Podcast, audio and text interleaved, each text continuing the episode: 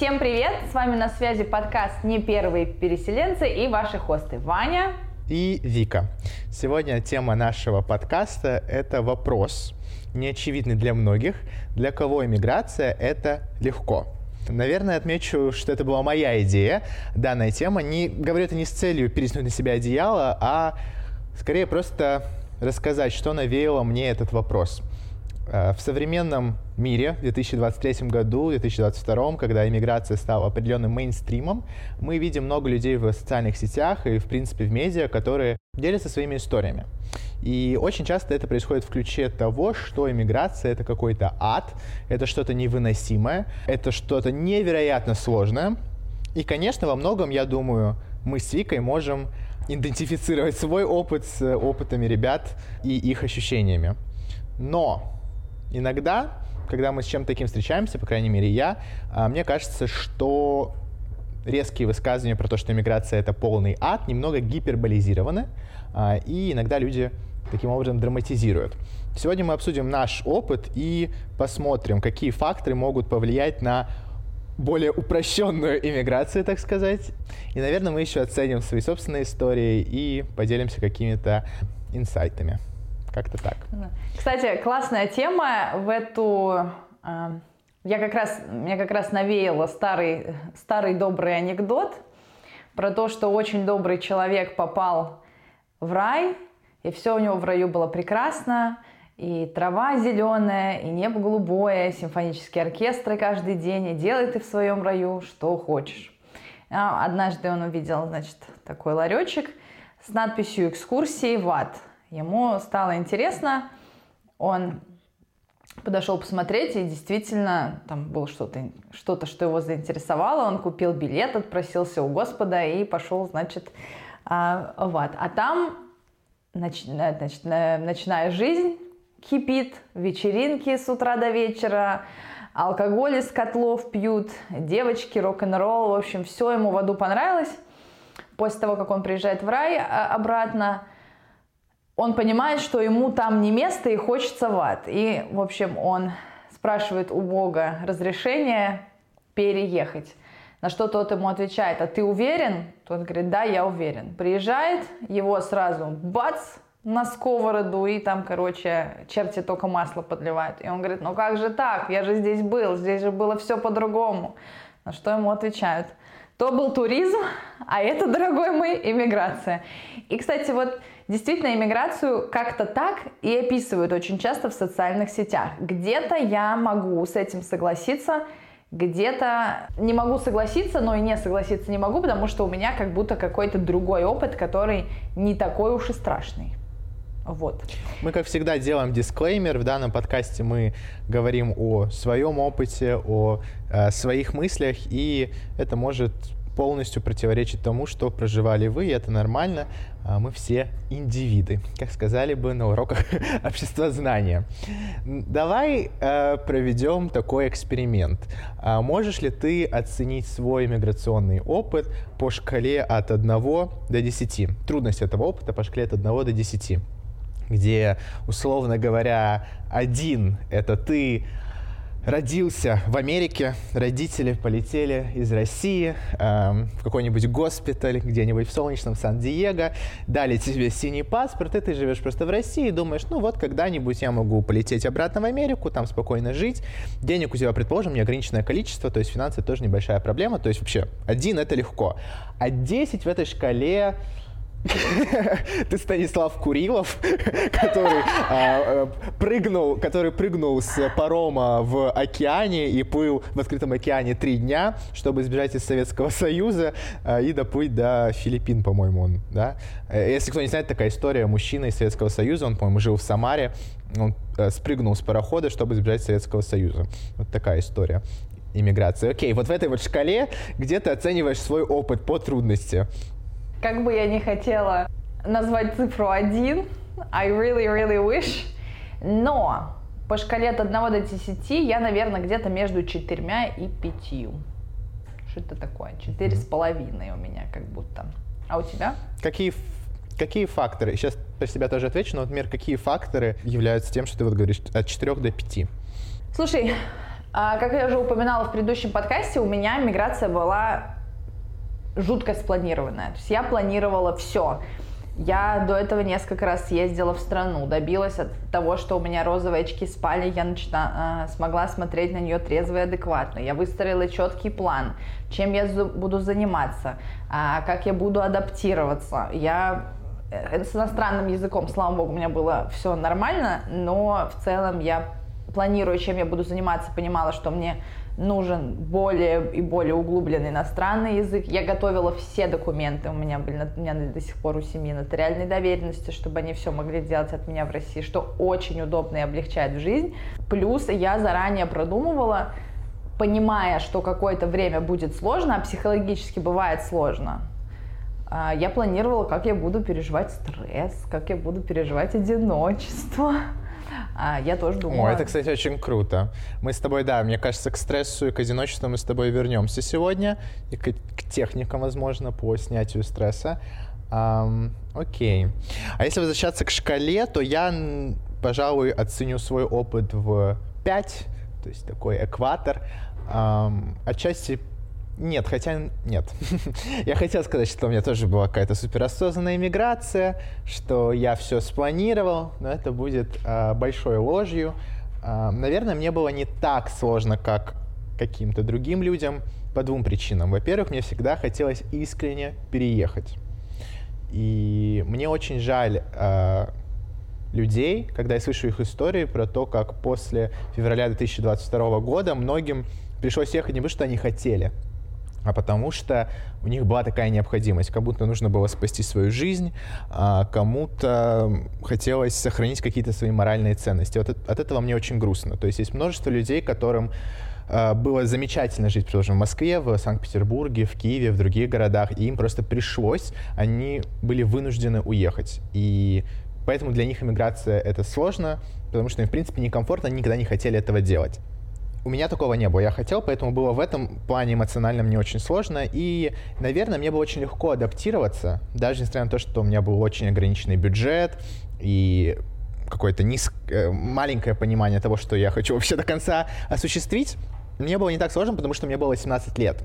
Это такой очень крутой возраст, когда ты можешь очень легко адаптироваться, ассимилироваться, знакомиться с людьми, искать какие-то нетривиальные способы решения своих проблем, и в этом плане мне было не так сложно. Возможно, люди, которым, а, предположим, 30 плюс лет, хотя тоже замечательный возраст, возможно, им будет сложнее, потому что их уже просто больше а, что держит в родной стране. Это может быть семья, это могут быть какие-то обязательства, работа, квартира, машина. Вот у меня это вообще ничего не было. То есть мне было абсолютно нечего терять, и на вот таком очень легком настрое э, я накопил денег на две аренды в Нью-Йорке, купил себе билеты и полетел. То есть, на самом деле, планирование было минимальное в этом плане. Но, тем не менее, было для меня не так сложно вот из-за юного возраста и какого-то, может быть, даже максимализма. Так. Кстати, это да. тоже как один из, знаешь, таких в конце можно как вывода включить, что чем раньше вы переезжаете, тем лучше, потому что когда у тебя огромный багаж того, что ты делал дома, а, рутины, когда у тебя куча там, long, like, lifelong friends, а, их очень тяжело покидать. Ну, прям сумасшедше тяжело. А тут Конечно. как будто может быть Конечно. и попроще. И гораздо труднее, чем взрослее ты становишься, гораздо труднее принимать новую культуру. Даже не принимать ее, а в ней ассимилироваться. Я очень рад, что я не затягивал с переездом, потому что для меня действительно был ключевой момент – это желание а, вырасти как человек, пройти вот это становление как личность а, не в России. Даже не потому, что я там как-то Россию не люблю, а потому что мне хотелось увидеть другой мир, и мне хотелось расширить свое понимание. Я очень рад, что я это сделал. В 18 лет я оказался в Америке, в 19 в Австралии.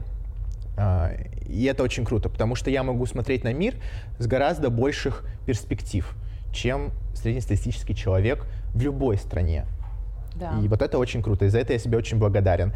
И если бы я, предположим, бы до 30 лет жил бы в России, то я видел бы только сторону жизни в России. Даже если бы я много путешествовал, я считаю, что путешествия, они не полностью вообще передают этот опыт и не полностью раскрывают вот сознание в таком виде, как именно переезд долгосрочный за границу. И на самом деле не так важно, в какую страну. Чем она более другая, от того пространства, в котором ты вырос, тем лучше. Пускай это будет Китай, пускай это будет Луна, пускай это будет что угодно. Да, согласна с тобой. Причем, кстати, Америка все-таки очень другая. Я думаю, Австралия еще более другая. В каком-то плане, да. Я думаю, что Австралия более другая, чем Америка. А, по, по ряду причин. Во-первых, она просто в два раза дальше. Америка это не то, что близко через океан лететь, а Австралия это 24 часа э, на самолете. И я помню, что для меня это было положительным фактором всегда про Австралию. Мне всегда очень нравилось, что вот я так далеко, и совершенно все, что происходило со мной ранее в жизни, оно вообще как будто бы автоматически уже не важно. Просто потому что мне лететь до того мира 24 часа. О чем вы говорите? Это вообще другой мир. Австралия очень такая изолированная. И здесь вообще не чувствуется всех проблем, которые происходят там. И в этом плане какой-то плюс только если ты не постоянно находишься вот в информационном поле, как мы все, возможно, в феврале 2022 года, здесь, правда, есть возможность от этого сепарироваться и изолироваться. Вот это очень круто. И я этим пользуюсь периодически. Слушай, так. при переезде были ли у тебя какие-то установки, какие-то табу, о которых ты продумывал заранее? Были ли вещи, которые ты готовился к тому, что ты будешь tolerate, каких как, какие-то нет. Но, например, в моем случае у меня было табу, да, это нелегальная иммиграция. Я вообще не готова была оставаться в Америке нелегально. Все что угодно, только не это. Были ли у тебя какие-то еще табу? Табу при иммиграции, интересно. Да, наверное, нелегально жить я не планировал нигде. Давай, может быть, обсудим, кстати. Вот почему для тебя это было абсолютно табу? Ну, возможно, не для всех это очевидно, на всякий вот случай mm. давай проговорим. Я знаю, что, мне кажется, до сих пор э, люди, которые, может быть, не очень э, осведомлены, понимают вообще, что за собой несет нелегальная иммиграция в Америку или в другие страны. Почему это проблематично? Во-первых, хочется сказать, что нелегалов в Америке очень много. Просто с ума сойти как много. В основном подавляющее большинство undocumented people, как здесь их называют, это мексиканцы, потому что им ближе всего перейти границу и пройти ее легче всего нелегально. А в целом очень много и русскоговорящих нелегалов, которые давно-давно приехали по какой-то J1 краткосрочной визе или B1, B2 и остались и никогда свой миграционный статус не меняли. Можно ли так жить? Легально нет, фактически люди так живут. Чем это грозит? Но... Да? Ну, во-первых, рано да. или поздно депортации. Но помимо этого, пока ты находишься здесь нелегально, ты не можешь выехать из страны, потому что если ты выйдешь, вернее, ты можешь выехать, ты не сможешь никогда сюда вернуться. Там, выезд из страны повлечет за собой бан, пятилетний, а то и десятилетний, и вернуться в страну будет э, очень сложно. Возможно, но сложно. Дальше нельзя учиться, потому что статус нелегал не дает права на учебу, то есть в университет не возьмут. Просто чтобы сократить, я предлагаю сказать, что в принципе на нелегальном статусе вы просто ничего не сможете сделать. Вы нормально не сможете страховку оформить и получать э, адекватное медицинское обслуживание, вы не сможете, да, легально работать, учиться, в принципе, ничего легального делать не можете я не знаю, скорее всего, даже не сможете карту завести в банке. То есть вот все какие-то даже элементарные вещи э, провернуть не получится, как мне кажется. Слушай, какие-то вещи можно сделать. Например, можно получить driver license, с которого, mm. в принципе, много чего начинается, но надо понимать, что не все штаты дают нелегалам водительские права. Я точно знаю, что дают, дает Вашингтон. И, по-моему, буквально несколько недель назад Иллинойс принял закон о том, чтобы тоже давать, э, выдавать права нелегалам. То есть права получить можно. Люди ездят в другие штаты, получают права. Насчет банковских карт, как правило, люди задумываются о банковских картах, пока они находятся еще в легальном статусе, потому что банковские карты нужны, и как бы дальше ничего никому доказывать, что ты легально находишь, находишься, не надо. Со страховками я не уверена, что они спрашивают легальность или нелегальность нахождения, но это большой вопрос, это надо звонить, смотреть от каждой конкретной компании. Не везде спрашивают о статусе. Кстати, например, очень Окей. классный факт, что когда если тебя на, на дороге остановили там, местные гаишники, то они не имеют права проверять твой статус. Они могут, они могут тебя остановить, они могут тебя арестовать, но при этом они не имеют проверять, права проверять твой легальный статус. Мы можем сказать, что просто нелегальная иммиграция это, в принципе, даже не иммиграция в каком-то Нет, это плане. выживание. Потому что, да, это выживание. Это достаточно трудно, и я думаю, люди, которые выбирают для себя такой путь, у них есть на это причины, но для нас это было определенное табу, и мы так делать для себя не захотели. Окей, это мы поняли. Еще какие-то у тебя были табу, что-то, чтобы ты точно не сделала ради переезда? Я не готова была на фиктивный брак, например, ради переезда, потому что это тоже жуть Окей. страшная. А, Жить Да. с человеком, которого ты не знаешь, ради документов, я Это еще готова полбеды. Я слышал истории, когда, например, а, каких-то девчонок, они платили, причем даже деньги каким-то мужчинам, чтобы те на них женились, а потом эти мужчины их держали там дома под ключом, чуть ли не в сексуальном рабстве.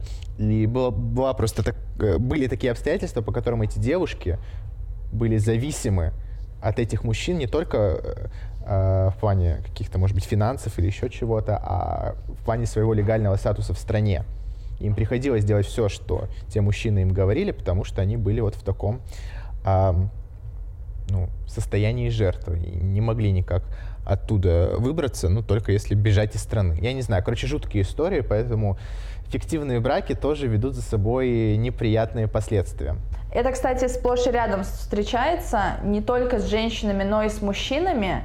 И чаще люди попадают не в сексуальное рабство, хотя это тоже есть, а люди попадают в дикую зависимость а, от своих супругов фиктивных в плане того, что супруги требуют больше денег. А если больше не заплатишь, тогда так. А надо еще. А мне передумала еще денежку неси. Кстати, вот это, это очень часто случается. Это часто случается, кстати, не только с фиктивными браками, это случается и с настоящими браками. В связи с этим в Америке же еще есть виза жертвы. Если вас абьюзит супруг или родитель, или ребенок, с которым семья восстановилась во время процесса получения документов, но при подаче на документы, при подаче на статус все было легально, тогда можно получать документы независимо от человека, с которым воссоединяется семья, через визу жертвы. Потому что это Интересно. очень часто случается. Типа, здесь государство предусмотрело уже, что делать в этом случае. Но надо доказывать, что брак изначально был легальный, а не фиктивный. Иначе как бы... Сейчас вы наглядно увидели плюс э, записи подкаста с адвокатом из Америки. Да, напоминаем, что Вика у нас сейчас в процессе подтверждения а, своего адвокатского юридического образования. Вот, Да. Поэтому плюсы вид- видны на лицо. Но я еще пока ничего не получила, я еще пока не, адвокат, но я потихонечку к этому иду, и дай бог, а, чуть меньше, чем через год, оно все случится. Но если, правда, много учиться Да. и хорошо сдать экзамены. Как раз мы скоро планируем записывать еще один подкаст уже про образование, поэтому пока отложим твои истории. Да, а потом как следует все расскажем. Окей. Да, хочется еще поговорить а, про планирование переезда, потому что, несмотря на то, что я очень тщательно готовилась к этому переезду, когда кто-то что-то планирует, рядом всегда кто-то очень громко смеется. И не все то, что я планировала, вышло именно так, как я хотела. Какие-то вещи не сработали, это нормально, но в целом большая часть того, что было подготовлено, сработало на все 100. Из того, что не сработало, это техники стресса. Как оказалось, несмотря на то, что переезд это не что-то, что невозможно пережить, а если бы переезд был сравним с афганской войной, люди сюда просто не ездили. Никакой адекватный человек не будет открывать двери, на которой написано «ад». Это не так страшно, но при этом есть абсолютно моменты, когда хочется послушать любе, посмотреть на ютубе виды Казани, поплакать от того, что, боже, как там сейчас без меня живет этот город. Это для тебя, вот то, что ты говоришь, послушать Любе, посмотреть на виды Казани, это для тебя техника борьбы со стрессом? Или это то, в чем он выражается, и из-за этого ты испытываешь стресс и тревогу? Кстати, Или и то, и то. Это, это все-таки, наверное, и то, и то. Просто иногда, это, кстати, очень редко бывает, но бывает, что вот хочется безумно послушать какую-то такую жизнеутверждающую, хотя любой, наверное, очень сложно жизнеутверждающей музыкой назвать, послушать какой-то а, родной такой музыки и пос посмотреть на виды ну, своего, например, города родного, или там смотреть фотки старые с друзьями, ой, как было хорошо, как было хорошо. Естественно, от этого становится грустно, потому что здесь немножко не так. Особенно первое время, когда ты приезжаешь, и у тебя круг общения еще не сформирован, да? нету человека, с кем бы куда-то сходить. А как ты с этим справляешься? С чувством грусти, одиночества, возможно? Слушай, я Или планировала... просто вот оно проходит, ты грустишь, это проходит. Или тебе что-то помогает с этим справиться? Когда я об этом думала заранее, понимая, что это наступит, у меня был, значит, список из 10 вещей, которые поднимают мое настроение. Этот список всегда со мной работал в России. Это что-то из разряда нам накрасить губы красной помадой. Я очень любила это делать. Я как только ее наношу, все такая супервумен, все могу, чувствую себя на все сто, и мне вообще становится легче. А, я люблю там, в книжный магазин. Я работала раньше в центре города, у нас куча книжных, и мне ну, это прям место силы посмотреть часть эпизода какого-то своего любимого сериала тоже отпускала. Ничего из того, что работало со мной в России, здесь не сработало. Первое время мне от этого было очень грустно. И я не понимала, как, как с этим бороться. Я могла, действительно, я могла там часами просто лежать, думать и думать, что я здесь забыла, как у меня здесь складывается жизнь. И я не особо хотела с кем-то этим делиться, потому что это казалось не окей, и вроде как напрягать никого не хотелось. Но потом я поняла, и я нашла, что мне помогает, я звоню своим друзьям. И я могу им просто там, знаешь, из разряда я 10 минут поною, мне становится легче, дальше мы обсудим что-то жизнеутверждающее, и все, и как бы, и как не бывало. А друзья мне 10 раз напомнили, что как бы они для того мои друзья, чтобы со мной проходить через это вместе. И это, кстати, очень здорово, это абсолютно всегда работает. Всегда есть какой-то друг, который будет на связи. Всем пишешь, ты как? Да. И все. Я согласен. Я согласен. Друзья — это супер. Эмоциональная поддержка — это очень важно. И у меня тоже до сих пор есть друзья из России, с которыми я регулярно созваниваюсь. И вот в такие моменты грусти или наоборот, иногда в моменты радости могу проговорить 5 часов подряд. И это очень круто. Я думаю, нужно будет дружбу тоже обсудить как-то в нашем подкасте, особенно дружбу на расстоянии, как это переживается в иммиграции. Мне кажется, тоже интересно. Но если возвращаться к техникам стресса, во-первых, мне было интересно услышать от тебя фразу, когда ты что-то планируешь, кто-то смеется. А здесь у меня есть, здесь у меня есть своя ответочка совет, который в моей, в моей жизни всегда работал на ура. Никому ничего не рассказывать про свои планы. Это относится абсолютно ко всему, ко всем сферам жизни, в том числе к переезду. Пример про мой переезд в Нью-Йорк в 2021 году а, знала только моя семья и, может быть, пару самых близких друзей. И даже мои друзья не до конца были в курсе.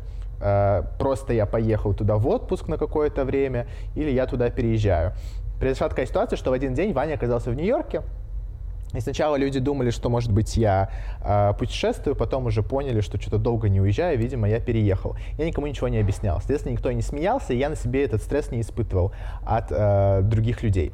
Поэтому в моей жизни работает на ура, не рассказывать про планы. Но если мы говорим уже про стресс, после того, как ты переехал, хочу обсудить две вещи. Первое, что мне помогает всегда и абсолютно, когда на тебя что-то сваливается, ты такой, господи, кто я тут такой, никому я здесь не сдался, или какие-нибудь, может быть, проблемы там с документами, не с документами, с банками, с картами, с финансами, с работой, с учебой, с чем угодно. Вот мне помогает просто взять и поплакать. Вот прямо душевно, вот прямо от души порыдать в захлеб. Э, иногда от того, что может быть грустно, иногда от того, что сложно просто. Вот у меня буквально сейчас у меня в университете проходит midterm exams, то есть межсеместровая аттестация. Мне, правда, очень сложно, потому что у меня работу никто не отменял, вот подкаст мы записываем. Мне, мне все нравится, что я делаю, но мне просто очень много дел. И вот я буквально э, пару дней назад шел с э, лаборатории по химии зашел за кофе, и у меня какая-то была грустная музыка, у меня было нормальное настроение, но песня была грустная, я просто заплакал. Я просто потом понял, что я заплакал от усталости. Но я поплакал, посидел, и мне стало прям проще жить. А, поэтому плачем, не стесняемся, давайте дестигматизировать слезы в этой жизни, плачут все, это нормально, это реально помогает справляться со стрессом, в том числе в эмиграции. И еще, что мне помогает в стрессе, э, из-за переезда, из-за других обстоятельств, это техники благодарности, так называемые. Причем я это совершенно неосознанно начал делать в своей жизни. В какой-то момент я просто понял, что я живу той жизнью, о которой я мечтал. Да, я, условно говоря, там жил в Нью-Йорке или жил в Австралии, я учусь в ВУЗе, который мне безумно нравится, а, я нахожусь в обществе, в котором мне комфортно, мне нравится климат, у меня в конце концов просто есть тело, которое мне позволило, и мозг, что немаловажно, который позволил мне вообще оказаться здесь и иметь все, что я сейчас, чем я сейчас обладаю. И это очень важно не относиться к этому как к чему-то должному. И поэтому я вот утром, когда бегаю, совершенно естественным образом у меня происходит, что я перечисляю вещи, за которые я благодарен. Я благодарен за свои ноги, которые позволяют мне бегать. Благодарен за свой мозг, который позволяет мне учиться в университете. Я благодарен себе за то, что я оказался здесь сейчас в Мельбурне. Я благодарен этому прекрасному городу за то, что я здесь живу. И ты так идешь, идешь и прямо настраиваешь себя на правильный лад. И в моменты, когда очень грустно или когда стрессово, тоже помогает сначала поплакать, а потом сказать, господи, я так благодарен жизни за этот челлендж, потому что я сейчас его пройду, и я стану еще сильнее, еще умнее, еще более, больше, еще больше навыков у меня появится. Не знаю, для кого-то, возможно, это очевидно, для кого-то нет, а, но вот это мне сто процентов помогает. What doesn't kill you вот. makes you stronger. Stronger, да, да, да, да, да, да, именно, именно, именно это. Еще музыка помогает.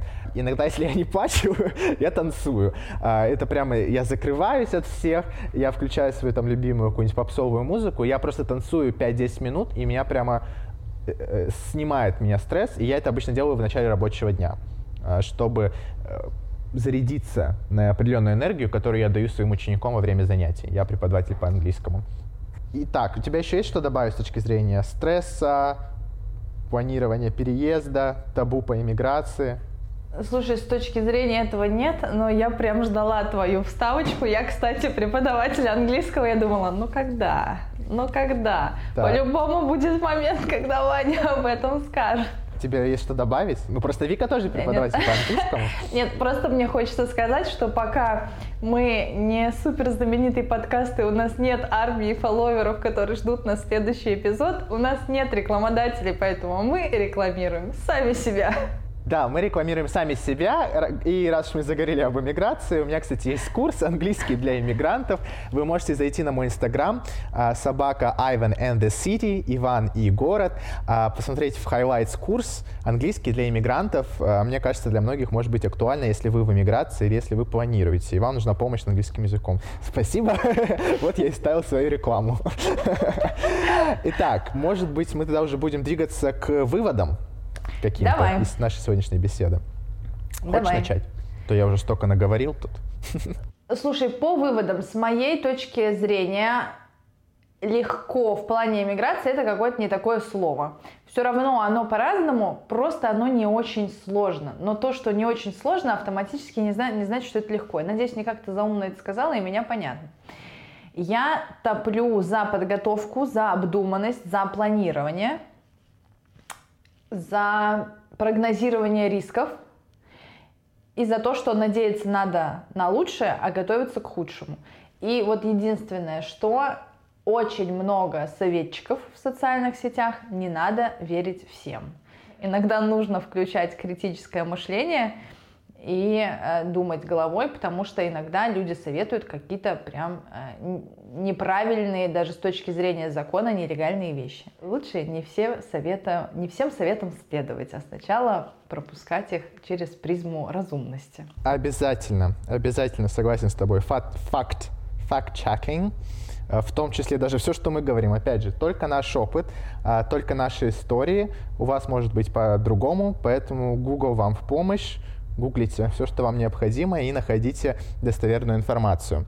Соглашусь с тем, что ты сказала, что иммиграция это, конечно, нелегко, ну, если только, возвращаясь к началу, если только вы там не родились с синим паспортом в руках, и если у вас там не ограниченная какой-то бюджетная жизнь, а, тогда для вас, может быть, действительно будет несложно. Но для большинства людей, нас, обычных, а, это все-таки непросто. Но есть способы, с помощью которых можно упростить этот процесс. Вот как Вика уже упомянула, это и планирование, как финансов, так и других процессов. И я начну, наверное, скажу, что просто разные факторы будут влиять на то, как вам будет сложно или легко переехать. Насколько сильна ваша связь с Родиной, ваши воспоминания, ваши семейные связи, сколько вам лет. Да, мы уже тоже сегодня обсудили, что как будто бы, когда ты молодой, в каком-то плане переезжать проще. Оставляете ли вы в России семью, собаку, дом и машину, или вы просто э, ничего особо не теряете?